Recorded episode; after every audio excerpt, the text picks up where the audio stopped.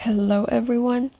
خیلی خوش اومدین به اپیزود دوم از پادکست پنسیا. تو این قسمت در واقع من می‌خوام راجع به تست هایی که خیلی مهمن و باید جزو تست های روتین باشن. چرا؟ اگر page اینستاگرام من follow می‌کنین قطعا می‌دونین تا حالا که در واقع چقدر میزان بیماری های خود ایمنی و بیماری های مزمن قلبی، روانی، فکری، ذهنی، فیزیکی توی جوون ها و حتی توی نوجوان ها رو به افزایش و رشده از این رو جامعه پزشکی جهانی اونطور که شایسته است و باید کنتریبیوت نمی‌کنن آگاه سازی انجام نمیدن در سطح شاید بگیم تلویزیون یا پلتفرم های بزرگتر یا در سطح حتی تبلیغات. برای ایجاد این ذهنیت پیشگیری و اطلاع رسانی و اطلاعات عمومی. حالا یک سری از پزشکان عزیز فعال هستن تو این زمینه ولی منم به سهم خودم به عنوان کسی که بیولوژی خونده در واقع بیولوژی خونده و خیلی عشق و علاقه داره برای بدن و ذهن. و داشتن یه ذهن پویا و یه بدن فعال حتی تو سنین بالا مخصوصا. از این رو من هم وظیفه خودم و همینطور یه ارج و حس درونی که دارم و علاقه ای که به این کار دارم دوست دارم سهمی داشته باشم تو این اطلاع رسانی به عموم برای فارسی زبان ها مجددا من این رو تکرار می‌کنم. اطلاعات اینجا اصلا جنبه در واقع مشاوره پزشکی نداره رابطه پزشک بیماری اینجا با کسی برقرار نمیشه. شما قبل از اجرا کردن هر اطلاعاتی که اینجا میشنوید چه تو این اپیزود چه اپیزودهای آینده وظیفه دارین با پزشکتون مشورت کنین و با تیم پزشکی یا کادر پزشکی که تو محل شما هستن و اطراف شما هستن حتما در میون بذارین و بعد از اون اگر پزشک مورد نظر و اون تیم مورد نظر صلاح دونستن می‌تونید از اطلاعات اینجا هم به عنوان یه نوع اطلاعات تکمیلی استفاده کنید. اینجا فقط صرف اطلاعات عمومی هست و امیدوارم به درد مردم بخوره. این هدف اصلی و نهاییه. خب بریم به لیستی که من آماده کردم توی هفت بخش. که این لیست طبق تحقیقات من باید جز روتین باشه که خب حالا تو کشور مثل ایران ما نداریم همچین چیزی رو که به این دیتیل و تو جزئیات اصولی بخوان همه چیز رو حداقل سال یک بار برای افرادی که سنشون از 20 به بالا هست و بررسی کنن. امکان داره علائم توی پایینتر از 20 هم باشه. اگه فرد علامت دار میشه واقعا نیاز به پیگیری هست و حتی می‌تونن از این لیستی که من آماده کردن هم استفاده کنن. در واقع عزیزانی که سنشون پایین تر از بیسته ولی بالاخره مشکلات دارن یا علائم دارن و پزشکی خب این تست ها رو یا نتونسته تشخیص بده یا نخواسته یا لازم ندونسته و به هر حال اونها یک روتین دارن یه برنامه دارن که مختص به خودشون و سیستم کاری خودشون هست. که خب شما می‌تونید این, روتین و لیست رو با پزشکتون هم حتی به اشتراک بذارین و با پزشکتون مشورت کنین. در هر صورت این برای تمام سنین اجرایت داره. اگر فرد علائم داره در واقع. علائم داشتن خیلی مهمه. علائم بالینی داشتن خیلی متریک قوی تری هست جدا از حالا علائم خونی و حالا مارکرهای خونی اگر بالا و پایین یا تو رنج نشون داده بشن ولو علامت بدنی فرد و علائم در واقع بالینیش همچنان باشه به قوت خودش. حالا این بخشی که شما میگم تا برسیم بخش آخر. بخشی که یه روتین خیلی معمولیه که اکثرا انجام میدن. به اسم CBC تو بخش یک ما CBC رو داریم. چک، چکاپ ویتامین D3 رو داریم و تستایی که برای قلب اکثر پزشکا البته تقصیری هم ندارن. من توی اپیزود مفصل به شکلی که در خورش هست بیشتر توضیح خواهم داد. ولی پزشکا از این دوتا تستی که الان می‌خوام نام ببرم که باید جز روتین افراد باشه. چرا؟ چون طبق آمار ما بیش از پنجا شست هزار نفر روزانه داریم که تو کل دنیا دارن از سکته قلبی و حتی مغزی میمیرن و همه هم زیر سن. از این رو این دوتا تستی که من توی بخش یک اینجا دارم ذکر می‌کنم و می‌خوام بگم خیلی واجبه. و حتی اگر شما این رو با پزشکتون هم تو حالا محل خودتون تو شهر خودتون کشور خودتون این رو با پزشکتون هم در میون بذارین حتی می‌تونه خیلی کمک کننده باشه. چون اکثر پزشکان نمی‌دونن این دوتا تست رو. همونطور که گفتم یه سی بی سی برای بخش اول هست. یعنی اینا که دارم میگم تمامشون تو مجموعه بخش اوله. سی بی سی رو انجام میدین ویتامین د رو انجام میدین و این دوتا یعنی A پو B تست و LP little a. دوباره میگم. A پو B تست و LP little a تست این دوتا خیلی مارکر قوی هستن برای اینکه بدونیم در واقع چقدر کلسیفیکیشن توی رگای قلب دپازیت شده. حالا سعی می‌کنم کلمات فارسی بگم. ببخشید. چه, چه مقدار از رسوب کلسیوم توی رگها نشسته و رسوب کرده توی رگهای موی قلب. و این تست یعنی ApoB ApoB تست و LP little a یعنی A A کوچیک حروف الف با انگلیسی. این دوتا خیلی ایندیکیتر و نشانگر خوبی هن مارکرهای خیلی خوبی هن که ما یه تصویر واقع گرایانه نشان بدن. چون توی حالا پزشکی نوین که بیسش از 80 90 سال پیش شروع شد البته از 40 سال گذشته بهتر بگیم تا به الان چیزی که تو جوامع تمام جوامع پزشکی تمام دنیا خیلی روش تاکید دارن LDL و HDL و کلسترول هست برای یعنی به عنوان مارکرهایی که خیلی نمایانگر و نشانگر این هستن که یک قلب سلامته. ولی خب علم فعلی وقتی میگم علم فعلی حداقل از ده 15 سال قبل تا به الان این رو کم رنگ تر کرده. ما نمی‌خوایم بگیم اینا مهم نیستن هستن ولی مارکرهای بهتری ما تونستیم بفهمیم یعنی جامعه پزشکی یعنی دانشمندانی که تو این زمینه متخصصن و تحقیق می‌کنن. ما تونستیم بفهمیم. خب یک تستی مثل APO B چون ما AP APOB داریم و A این این سه تا در واقع لیپیدا و چربی های که از از کبد به قلب داده میشه گرفته میشه و حالا اون, اون رو این رو حتما توی اپیزود دیگه مفصل توضیح میدم. عمل کردشون و مکانیسم کاریشون رو. ولی توی این بخش در همین حد بدونیم که خب حالا ما چند تا لیپید داریم. که تمام مثلا خب چربی ها رو باید چک کنیم و بسنجیم که تو خون این چطور داره کار می‌کنه. از این رو یه تستی مثل ApoB خیلی مارکر دقیق تری هست و LP Little A که ما بدونیم سلامت و وضع قلبمون تو هر سنی که هستیم چطوریه.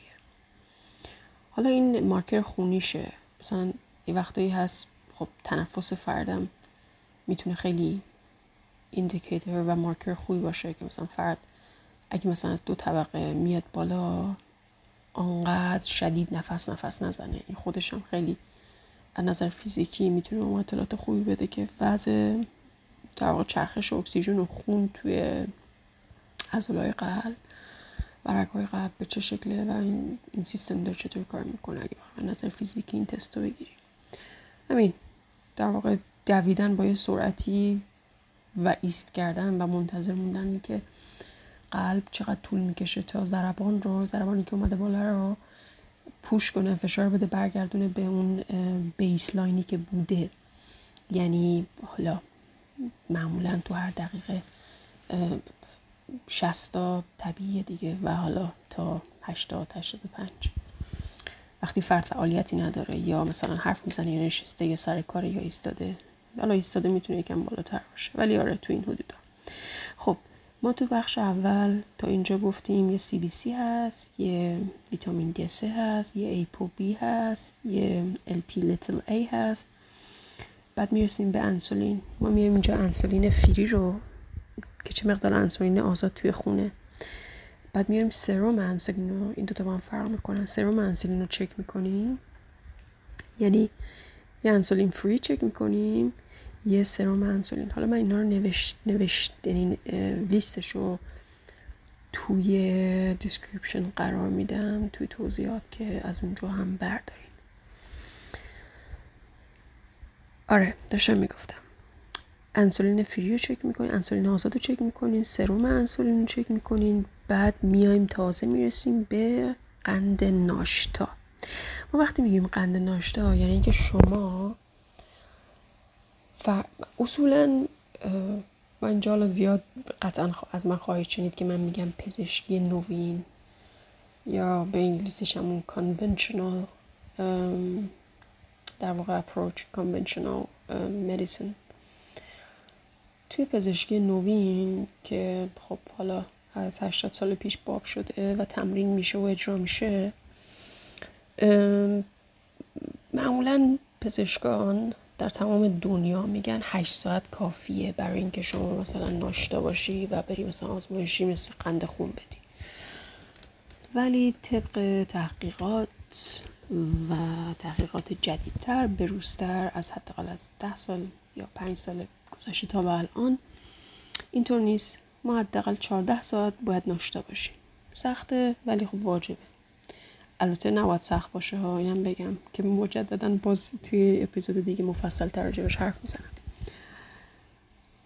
آره شما 14 ساعت فردایی که هفته صبح می‌خوایم این تست بدین 14 ساعت یعنی شیش غروب هفته غروب چیزی نمی‌خورین. یه چیزی سبک هم می‌خورین اون روز. چیز کربوهیدراتی سنگین نمی‌خورین فعالیت سنگین انجام نمیدین. نهایتا یه پیاده روی معمولی.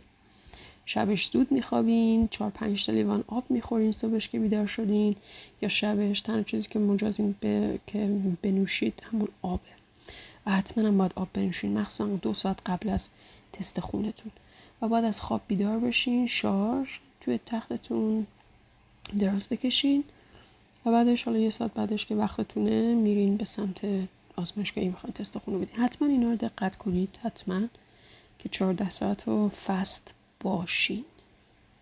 چون که خیلی مهمه و تاثیر می‌ذاره. و حتما هم آب بنوشید که خون رقیق بشه اون hydration ی که باید انجام بشه انجام بشه و بدن کلیه اینا خشک نباشن و بی آب. و رقیق بودن خون خوب کمک می‌کنه که رگگیری خوب انجام بشه. به این جزئیات دقت کنید موقع انجام آزمایش. آره انسولین free انجام میدین. serum در واقع انسولین هم تست می‌کنین. در واقع fasting glucose که همون میشه قند خون ناشتا هم چک می‌کنین توی بخش اول تستا و بعد میاین ریشیو و نسبت بین LDL و HDL رو بررسی می‌کنین. یعنی در واقع این دوتا چربی رو LDL و HDL رو ریشیوشون رو بررسی می‌کنین. که اصولا باید زیر دو باشه زیر سه باشه. بعد میاین چربی خون و همون تریگلیسیرید رو تست می‌کنید و CRP رو تست می‌کنید که یه مارکر خوبه برای التهاب در سطح سلول. البته مارکر دیگه هم هست برای التهاب در سطح سلول ولی این کامن ترینشه که روتین همه جای دنیا اینو انجام میدن و خب یه مارکر قوی هم هست. به وقتی ما راجع به CRP حرف می‌زنیم مثلا اگه سرماخوردگی باشه یا عفونت فعالی باشه خب این شاید بالا نشون داده بشه. این زیاد خیلی مهم نیست. ولی اگه مثلا توی یک سال دو بار انجام میدین هر دو بار CRP تون مثلا یه عدد بالاتریه از رنجش. حالا هر هم آزمایشگاه رنجای مختلف داره. برای همین عدد ثابتی نمی‌تونم بگم که موقع گیجتون نکنه. ولی در کل این CRP اگر توی یک سال که تست میدین دو بار سه بار تست میدین هر بار بالاست این نگران کننده است. تا اینکه اگه صرفا یک بار بالاست بیایم نگران باشیم یعنی اینم می‌خوام بگم توی ارزیابیاتون حالا اگه جوابش میاد به این, به این نکته به ارتباط با CRP دقت کنید. این برای بخش یک بود. A quick overview. CBC انجام میدین ویتامین D3 رو انجام میدین ApoB LP little a تست انسولین آزاد تست انسولین سروم در واقع قند ناشتا ریشیو و نسبت بین LDL و HDL و بعدش تلگریسرید و CRP تو بخش دوم که من دسته بندی کردم می‌رسیم به ویتامینا و مینرالای و مواد در واقع املاحی که حالا باید باشه تو بدن و خون که سلول خوب کار کنه. ما اینجا در واقع آهن رو بررسی می‌کنیم تو بخش دوم. بعد ویتامین B12 رو بررسی می‌کنیم سطحش رو. ویتامین C رو بررسی می‌کنیم که خیلی مهمه و خیلی ها کم دارن ویتامین C رو. به دلایلی که همیشه توی اینستاگرام هم راجبش حرف می‌زنم. بعد میایم اینجا منیزیم رو بررسی می‌کنیم. و پوتاسیوم که خیلی در واقع عنصر خیلی مهمیه برای خوب کار کردن قلب و کلا سلول و مغز و تنظیم فشار خون و رسوندن خون و اکسیژن به تمام بافتا. این خیلی مهمه نقش پوتاسیوم zinc همچنین یعنی همه اینا با هم باید توی range باشن. و همینطور کلسیوم و sodium هم چک می‌کنیم توی بخش دوم. خب بخش اولی که گفتم بخش دوم همینطور. تو بخش دوم آهن ذخیره شده هم حتما چک کنید تو کبد. یعنی آهنی که تو خون هست و که چک می‌کنیم آهنی هم که تو کبد هست هم حتما چک می‌کنیم. حالا اینا رو نوشتم تو description حتما می‌تونید بردارین و نگاه کنید. تو بخش سوم می‌رسیم به تیروید تیروید خیلی مهمه و توی 20 سال اخیر به شکل باور نکردنی آمارش توی زنا زنای کل دنیا داره میره بالا. و همه هم می‌تونه از سنهای خیلی پایین شروع بشه تا بالا. و خب تیروید هم معمولا نوعش بالای 85 در 85 درصد که در واقع جزء خود ایمنی محسوب میشه که اینم قطعا نیاز داره. چندین تا در واقع اپیزود مفصل راجبش حرف بزنم. ولی تستایی که خیلی واجبه خانوما و حتی آقایون بدن برای آقایون اتفاق میفته ولی نه به اندازه خانوما. در واقع یه, تستی به اسم TPO هست. TPO آب یا همون like AB حالا من به فارسی و انگلیسی میگم یه وقتا اینا رو بدونین. اگه تلفظ رو شکم من فرق می‌کنه TSH هست یه T3 هست و یه T4 معمولا بازم اینو تکرار می‌کنم. توی پزشکی نوین که از 80 سال پیش بنا شده و تمرین تکرار شده تو سرسر دنیا وقتی ما میگیم می‌خوایم تی رو تست کنیم میان TSH رو میگن و T3 و T4 رو معمولا چک می‌کنن. اگه اینا تو رنج بود دیگه دیگه نمیرن ریستر بشن که این خیلی اشتباهه. و بعضی وقتا باعث میشه که فرد داشته باشه ولی تشخیص داده نشه و این جلوش دود گرفته نشه و برسه به قسمت های پیشرفته تر از این رو TPO AB خیلی خیلی دقیق در ما نشون میده که آیا آنتیبادی بر علیهش ساخته شده تو بدن یا نه. TPOAB خیلی مهمه و باید حتما کنار TSH و T4 و T3 بیاد و متاسفانه پزشکا اینو چک نمی‌کنن. پزشکا میگن اگه TSH تو رنج نبود ما لازم باشه TPO رو دستور میدیم. از اولش دستور نمیدیم. اینم به خاطر بیمه است دیگه. بیمه هم به خاطر پول دیگه اینا رو دستور نمیدن. خب بدونید. وگرنه باید دستور بدم و باید چک بشه اینا چون خیلی مارکرهای مهمیه. و یکی هم هست thyroglobulin در واقع این این این, این thyroglobulin AB خیلی اینم برای در واقع تیروید مهمه. به فارسی انگلیسیش که میگم یه وقتی قاطی میشه خواستم بگم که بدونید. این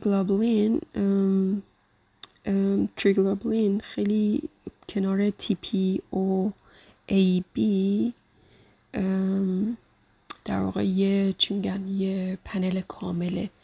یعنی توی بخش یک دو سوم که مربوط به تیروید و چک کردن در واقع پنل تیرویدیه در واقع این سه چهار پنج تا مارکر کنار هم دیگه می‌تونه به شما دقیق توی خون بگه اگه تیروید شما خوب کار نمی‌کنه یا سیستم ایمونتون بر علیهش در واقع حمله کرده و در واقع آنتیبادی ساخته. یعنی خودش به خودش حمله کرده یعنی در واقع هم خود بیماری خود ایمنی. از این روی این پنج تست برای بخش تیروید و برای پنل تیروید خیلی خیلی در واقع پرکتیشه. به قول آلمانیا. خب برای بخش بعدی یعنی من بخش اول گفتم بخش دوم گفتم بخش سوم که تیروید بوده گفتم. بخش چهارم می‌رسیم به خود ایمنیا. یعنی هدف من از این که اینا رو گذاشتم اینه که چون خیلی خود ایمنی دارن و هیچ پزشکی نمی‌تونه تشخیص بده یا اصلا تست براش نمی‌نویسه. چون بازم تاکید می‌کنم اینا همه برمیگرده به بیمه. بیمه هم برای اینکه هزینه زیادی از جیبش نره. یه چارت و یه در واقع اصول دارن و تعرفه دارن و چی میگن بودجه و سهمیه داره به هر بیمار که تا چه مقدار و چه میزان پولی اینا اجازه دارن بنویسن به عنوان پزشک. یعنی در واقع پزشک برای بیمه کار می‌کنن و کارفرما بیمه است. از این رو خودیمنی رو نمی نویسن توی اولین ویزیت شما وقتی شما از علائم مختلف میگین و پزشک هیچ اصلا ایده ای نداره این علائم کنار هم دیگه مثل پازل در واقع باید بچینه و برسه به چیزی. اصولا همچین وقتی هم نمی‌ذارن. حالا هستن پزشکانی که می‌ذارن. ما داریم بیشتر راجع به اونایی که نمی‌ذارن و خیلی هم عدهشون تو همه جای دنیا زیاده صحبت می‌کنیم. یعنی بیشتر سنگینی روی منفی هاست. مثبت ها که مثبتن اکتیو دارن کار می‌کنن و تامز اپ great job. اونا دارن کار خوشون انجام میدن و ممنونیم ازشون. منفی رو میگیم به خاطر اینکه خیلی میسینگ میشه و کسی نمی‌دونه و اینا تست نمیشه. و فرد می‌ذاره می‌ذاره میمونه تا برسه به استیجای خیلی خطرناک که فرد عملا فلج میشه. و ما می‌خوایم این اتفاق برای افراد یه جامعه سالم و پویا نیفته. از این رو این تست بخش چهار زیادی نیست. اگر گذاشتین جلوی پزشکتون و بهتون گفت اینا زیادیه لزومی نداره هزینه بی خودیه اینطور نیست. توی بخش خودیمنی کل کلا در واقع پنج تا تسته که رول اوت می‌کنه. پتانسیل هر ما نمیگیم شما دارین. به عنوان شنونده اگه وقتی دارین من میشنوین الان. ولی ما فرض اینو می‌ذاریم. شما علائم مختلف داری. بیش از چهار تا پزشک رفتی هیچ تشخیص ندادن. تستای که اصلا هیچ ربطی نداشته که به شما کمک کنه دادن. حالا ما اینو تستا رو میگیم. کسی که هزینه داره یا براش مهمه میره هزینه می‌کنه این تستا رو میده حالا هر کجای دنیا که هستین اینا در واقع تمام اسمشون یکیه تو همه جای دنیا این پنج تا تست رو انجام بدین که رول اوت بشه اینا برای کسایی که درگیر علائم مزمنن دقت کنید و مدام دارن اول رنج می‌برن حالا از علائم مختلف و حالا می‌تونه این علائم چاقی باشه. چاقی علت اصلی نیست. مشکل اصلی هم نیست. چاقی علامته. یس در واقع علامت از متابولیسم خرابه. مشکل اصلی نیست. متابولیسم که درست باشه اصلا چاقی پیش نمیاد یا لاغری بیش از anyway برگردیم به بخش چهارم که خود ایمنی کلیه. شما تو این بخش یه TS آی انجام می‌دید یه ANA انجام میدین یه RA فاکتور انجام میدین و یه CCPAB انجام میدین و یه آنتی ROA این پنج تا تست انجام میدین خیالتون راحت میشه. اینا منفی تو بدنتون و فشار رو اون گیج بودن رو کم می‌کنید و ما رو نزدیک می‌کنه به اینکه هدف از این در واقع این تستا و آزمایش خونه اینه که ما حالت هایی که پتانسیل اینو داشته باشه که علائم شما به اون بیماری ها بخوره رو چک می‌کنیم. وقتی مارکری ازش نبینیم توی خون خب اینو می‌ذاریم کنار خیالمون راحت میشه. میریم فوکس می‌کنیم رو چیزایی که محتمل تره نه؟ هدف اینه از داستان کل بی در واقع چکاپ و انجام روتین های آزمایش های خونی. خب ما اینجا تا الان یک بخش دو بخش سه بخش چهار بخش رو گفتیم. میریم بخش پنجم مهمترین بخش که پروفایل و پنل کبده که خیلی مهمه. ما هرچی از این کبد و میتوکندریای توی کبد تو سلولاش و مفید بودنشون بگم کمه و کمه کمه و کمه. باید باید مثلا فکر کنم یه چی میگم یه مدال نمی‌دونم طلا بگیم چی بگیم که در شنش باشه. یعنی در شن کبد و این همه کار مثبتی که داره صبح تا شب انجام میده. ما بدون کبد تو سه روز میمیریم. یعنی اینقدر وجودش مهمه.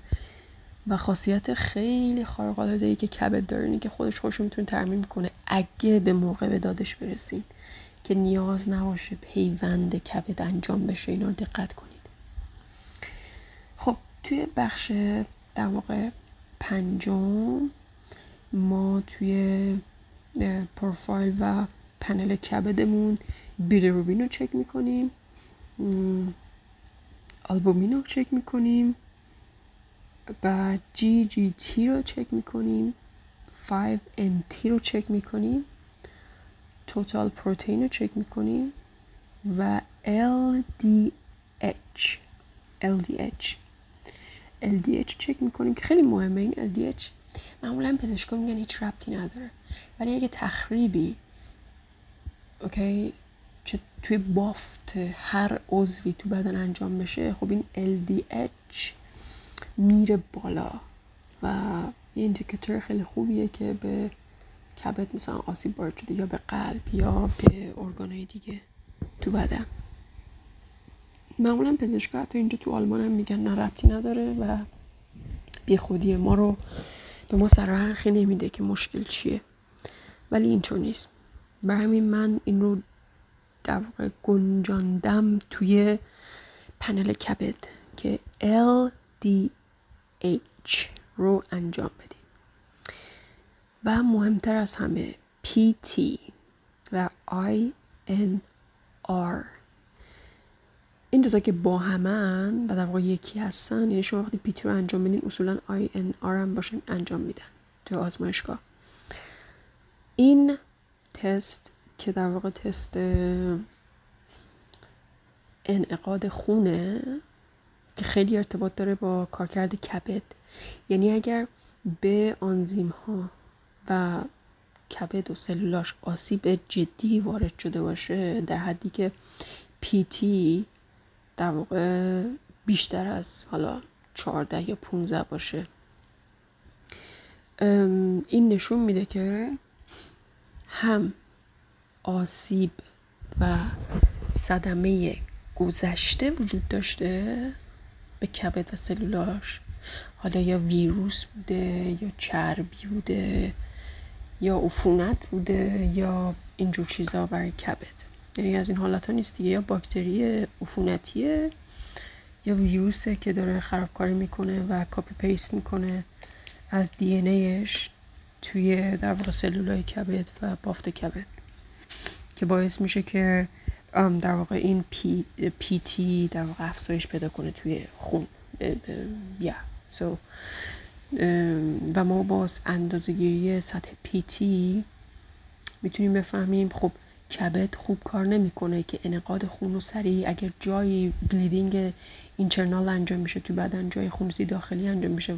حالا بدن ما یک کارخونه است دیگه 24 ساعته داره مدام ساخت و ساز می‌کنه جایی خونریزی می‌کنه فشاری میاد کم زیاد این ور اون ور مدام باید این داستان انعقاد خون خیلی خیلی دقیق تو ثانیه کار بکنه که سریع اگه جای نیاز بود بره بسیج بشن و اون انعقاد خون انجام بده. وقتی این آسیب می‌بینه یعنی وقتی در واقع کبد ما آسیب می‌بینه اثرش توی این داستان در واقع پیتی ظاهر میشه و خب داستان انعقاد خون ما هم آسیب می‌بینه و اگر اتفاقی بیفته خونریزی داخلی بشه بدن نمی‌تونه کارش انجام بده. و این در کل حالا من خیلی توضیح مفصلی داره اینجا خیلی دارم سعی می‌کنم کاتش کنم. این پیتی خیلی مهمه و ربط داره به عمل کرده کبد خیلی از پزشکا می‌تونن بگن ربط نداره. خب حرفشون محترم. ولی ما اینجا میگیم ربط داره و لازمه که تست بشه. برای اینکه بدونیم کبد در واقع اینجوری های آیا صدمات گذشته داشته و آیا فعلا در حال حاضر همین الان که داریم حرف می‌زنیم صدمه دیده؟ اوکی یعنی هم گذشته نشون میده هم مال حال فعلی رو. تست بعدی تو قسمت پنج که برمود به در واقع پنل کبد و پروفایل کبده تست آخرم در واقع AFP که انجام بدیم که حالا کلش رو نوشتم یعنی اصطلاح پزشکی ترم در واقع آزمایشگاه پزشکی شو که برین و انجام بدین. و کل پروفایل کبد کلا یک دو سه چهار پنج شیش هفت هشت تا تست داره توی بخش کبد. یعنی قسمت پنجم که انجام بدین. بعد ما یه سری خودیمنی داریم که جزئی هن. در واقع نمی‌تونیم اسمشو بذاریم خود ایمنی یعنی این تستایی که می‌خوام اسم ببرم در واقع چیزی که می‌تونیم راجع به این تستا بگیم اینه که اگر اون دیواره و اون اون حاله یا اون پروتکشنی که دور مغز هست و یه بریر یه مانع بین مغز و بیرون بیرون از مغز. این این بریر و این مانع جوری طراحی شده که اون موادی که لازمه رو بده داخل و جلوگیری کنه همزمان از ورود قارچ کرم باکتری بد ویروس اینفکشن عفونت هر آن چیزی که می‌تونه از بیرون وارد بشه. این مانع که دور مغز هست و همینطور توی بقیه در واقع اعضا و در واقع بدن ارگان دیگه بدن. این حاله هست این مانع هست. اینا حالا توی مغز که داریم حرف می‌زنیم اگه بشکنه. اگه بینشون در حد میکروسکوپی که خب با چشم بدون سلاح چشم بدون سلاح واقعا قابلیت دیدن نداره. اگه این مانع بشکنه که هر چیزی بتونه واردش بشه که خب این می‌تونه در اثر بالا بودن کورتیزول بشکنه به خاطر استرس مزمن. ببینید استرس مزمن خیلی فرق داره با استرس اینکه یهویی یکی ما رو میترسونه. خب این یه استرس یهوییه آسیبی نمی‌زنه. یا مثلا اتفاقاتی که می‌تونه بیفته و یهویی باشه و یه لحظه کورتیزول رو می‌بره بالا و دوباره پوش داون می‌کنه و برمیگره بالا تا عادی. اما یه سری استرس ها هستن که مدام یه elevated کورتیزول توی خون داریم ما. بعد انسولین کیکینگ می‌کنه میاد وسط. اینا همه میان وسط که شرایط رو کنترل کنن. ولی می‌زنن همزمان این موانع رو خود می‌کنن. بینشون گپ و فاصله میندازن. هم توی مغز هم توی روده ما. بر همین مایه در واقع ترم پزشکی داریم به اسم لیکی گات یا نشتی روده یا لیکی برین یا نشتی مغز. وقتی ما میگیم نشتی روده یا مغز دقیقا داریم به این اشاره می‌کنیم که در واقع توی medicine literature توی تکس بوک های پزشکی از لیکی برین و لیکی گاد به عنوان یه سندروم یاد کردن. ولی خیلی فراتر از اینه و اینکه جزء دسته دیزیز و بیماری قرار نگرفته یه دو تا اپیزود واقعا میطلبه. نمی‌تونم اینجا بازش کنم. ولی خیلی خیلی عمیقتر و خیلی داستانش It's just so deep. خیلی عمیقتره. بر همین اگر این تو این بخش برای که برای اینه که ما بدونیم چقدر به این بریرها و موانعی که دور مغزمون داریم آسیب خورده و آسیب وجود داره. و همینطور توی رودمون و میدمون یعنی اینا اینا تمام در واقع لایه هایی دارن که یه, یه حاله و مانعی بینشون هست یعنی بین روده و بیرونش که از بیرون چیزی داخلش نیاد. ولی وقتی اینا بریک داون می‌کنه به خاطر استرس به خاطر غذای بد به خاطر گلوتن گلوتن یکی از علتاییه که تو گندم باعث در واقع از هم جدا شدن این موانع میشه که دور مغز هست و در واقع دور روده و معده و اینا.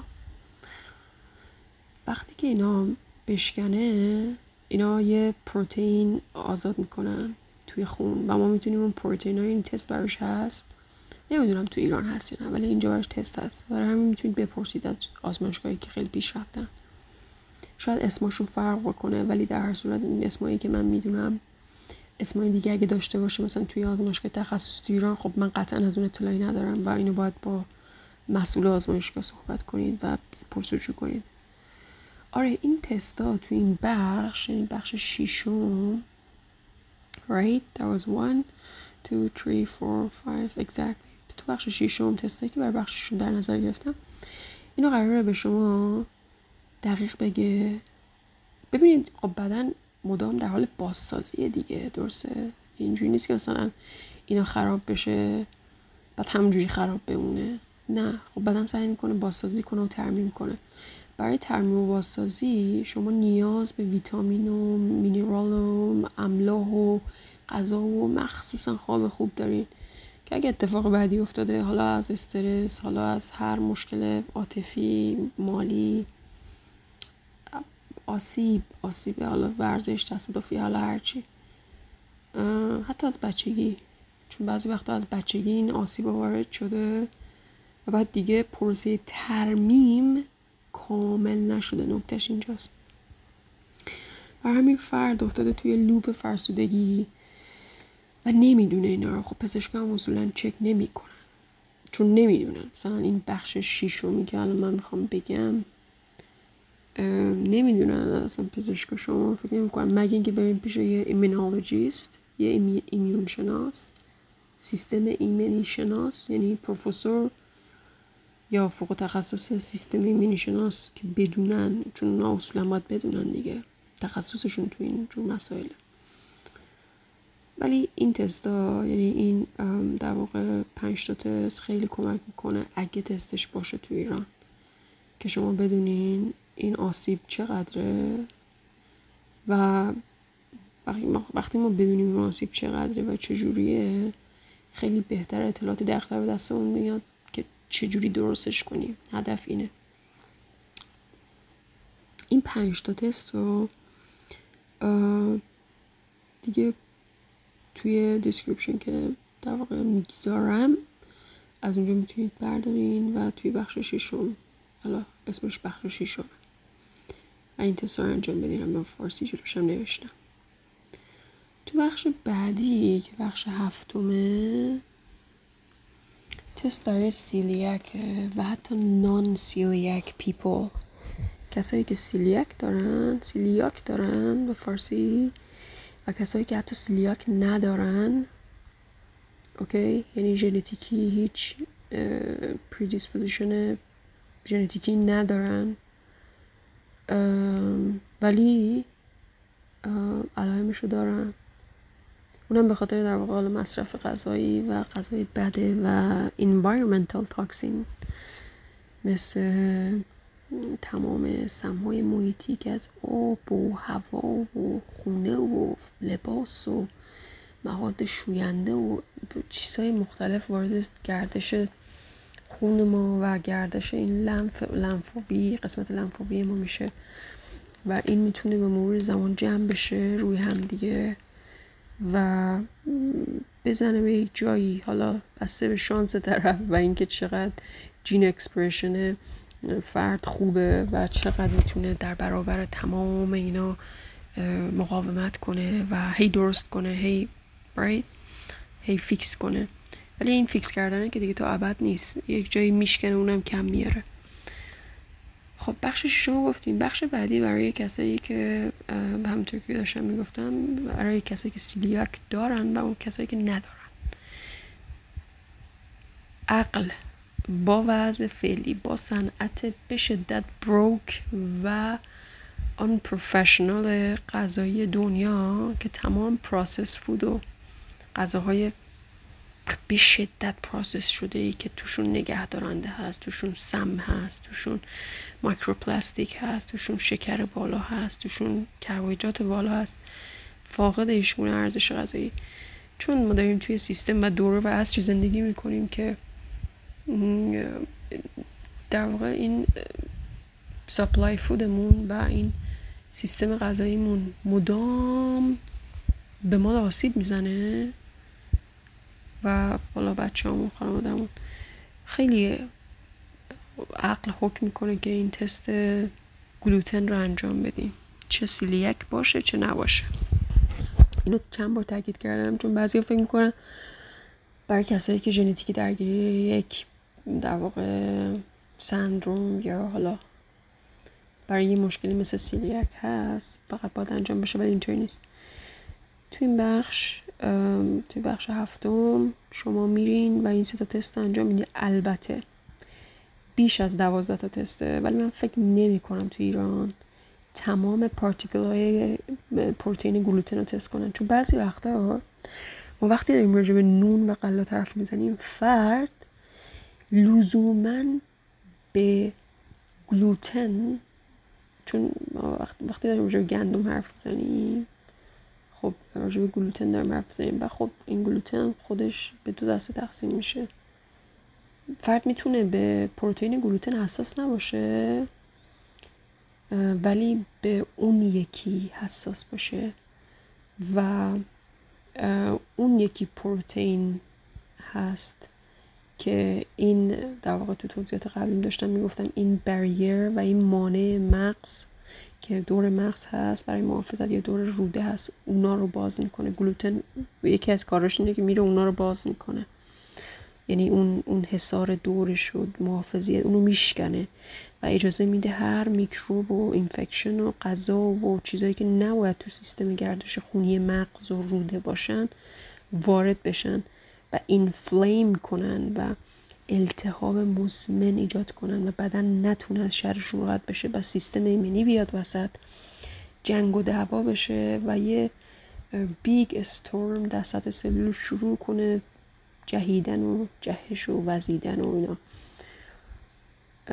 حالا این تستا حداقل با تکنولوژی که ما الان داریم اینو داریم رکورد می‌کنیم برای ایرانی عزیز تو ایران ما فرض می‌ذاریم اون تکنولوژی که بیا تمام پارتیکل های پروتئینی به اسم گلوتن رو چک کنه رو نداریم کیتاش رو نداریم. از این رو این ستایی که اینجا توی بخش هفتم قرار دادم که بالای 90 درصد واسه میگم 100 درصد که خب it doesn't make sense. تو همه موارد من خودم حالا می‌دونم وجود داره. شما این سه تست انجام میدین مطمئن میشین که حداقل به پروتئین گلوتن حساسیت ندارین. شاید به گلایلدین اگه اشتباه نکنم اسمش هست. اون یکی در واقع یه نوع دیگه از پروتئین که توی غلات و حالا ما اینجا گندم گندم حرف می‌زنیم. گلایلدین if I'm not mistaken. I forgot the name. اسمش یادم رفته یعنی پروتئین دومی رو یادم رفته. شاید شما به گلوتن اساس نباشین ولی به اون یکی. ولی وقتی تستش رو میدین می‌دونین به گلوتن حساس نیستین. خب یه رول اوت می‌کنیم اینو که اگه دونستیم آزمایشگاهی تستش رو انجام میده. یعنی تمام پارتیکل های گلوتن و قلات رو که دوازده تا هستن. اون رو انجام میده. خب میریم مثلا اون, اون پنل در واقع مربوط به گلوتن هست و تکمیل می‌کنیم. و اما بخش آخر. بخش آخر مربوط میشه به بیماری های مقاربتی. این به خصوص باسه جوون هست تمام کسایی که نظر جنسی از 13 14 سالگی فعال میشن. و با اینجا منظور اصلا این نیست که فرد اینا رو انجام بده از 13 14 سالگی. ولی خب حالا active میشن ولی اجرایت ندارن چون باید کنترل داشته باشن. نباید مغزشون در معرض expose چیزایی که بیشتر تحریکشون می‌کنه قرار بدن و این خیلی نیاز به حالا حمایت فهم و کمک پدر مادر و اون خانواده هست برای اون بچه. ولی در کل بالای 18 که هستین و درگیر در واقع رابطه جنسی میشین باید اون رابطه جنسی سالم باشه و امن. از این رو برای اینکه ما سپرد نکنیم پخش نکنیم ویروس و اینفکشن و اینجور چیزا رو مخصوصا ویروس رو من این چند تا تست رو میگم و از تمام جوانایی که این رو گوش می‌کنن و منو دارن میشنون بیت بیت بیت به قول آلمانیا پلیز حتما این رو انجام بدین. چون یه سکس سالم و امن باید برای همه باشه. تکنولوژی داریم تو قرن 21 داریم زندگی می‌کنیم. این پلتفرم دست منه من ازش استفاده می‌کنم به حالا جوون ها بزرگترها پاسن گذاشته ترها و حالا هر قش و هر سنی که داره به من گوش میده. این تست رو انجام بدن. ضرر که نداره. هیچ امنیت و تمیزی و درستی و سلامتی هم داره. اگر موردی بود هیچ اشکالی نداره. براش دارو هست درمان هست مراقبت هست و اگه تغذیتون درست باشه خوابتون درست باشه کنترل و مدیریت استرس منفی رو داشته باشین دم دستتون سیستم ایمنیتون قوی میشه. سیستم ایمنیتون که قوی باشه برابر همه اینا میجنگه و هدف اینه که ما سیستممون قوی کنیم. برای اینفکشن ها و اینویدرهایی که از بیرون میان کسایی که دشمنن و می‌خوان بیان و میز از در از میزبان سوء استفاده کنن. اولیش هپاتیت ب هست که باید تست بشه. نوشتم سه چهار تا حالتاشو که تست بشه. اگر یکیشون مثبت بود خب یه تست دیگه داره که viral load که DNA اون در واقع ویروس در واقع هپاتیت. چقدر از خودش copy paste کرده توی کبد. چون این کبد رو درگیر می‌کنه. و همینطور که قبلا گفتم اشاره کردم کبد خیلی high functional هست توی بدن و باید مراقبت کنیم ازش. یکی از راهاش همین انجام این تسته که بدونین درگیر نیستین. اگر دوست داشتین می‌تونین واکسنش رو بزنین. هپاتیت B رو سه نوبت. که طبق تحقیقات تا آخر عمر یه در واقع immunity برای شما در برابر این ویروس ایجاد می‌کنه. یعنی چی؟ یعنی شما وقتی واکسن می‌زنی ویروس رو می‌گیری okay؟ فقط با یه تفاوت. اونم این که چون سیستم ایمنیت تمرین کرده به قول من رفته باشگاه وزنه زده قوی شده و می‌شناسه یعنی به حافظش پارتیکلا و کد این در واقع HB ویروس رو دادیم هپاتیت در واقع هپاتیت رو دادیم به سیستم ایمنی سیستم ایمنی می‌شناسه تو حافظش داره اطلاعات راجع به این ویروس رو به محض اینکه وارد خود جریان خون بشه از هر طریقی که معمولا اصولا همه می‌دونم ولی خب اینجا هم به کوچولو ذکر می‌کنم معمولا از سکس که protection نداره کاندوم استفاده نمیشه. از یه سوزن مشترک مسواک مشترک چون اکثرا لثه خون میاد. خب ویروس باشه active باشه تو بدن فرد شما می‌تونین بهش آلوده بشین.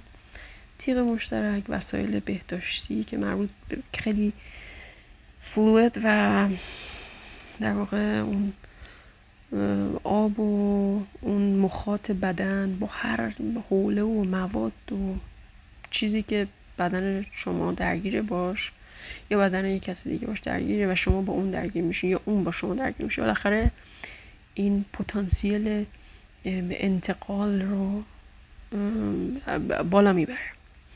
جدا از داستان سکس و در واقع سوزن مشترک و اعتیاد و اینا چیزای اینطوریه. مثلا اگه به فرد اکتیو داشته باشه ویروس و یعنی به خودش فعلا آسیبی نزده ولی توش تو بدنش اکتیوه. و ناقله. و مثلا شما خب اینو میبوسی. خب احتمال اینکه شما از اون بوسه این ویروس رو بگیری خیلی زیاده. با اینکه حتی سکس هم نکردی. بر همین اینو میگم احتمال.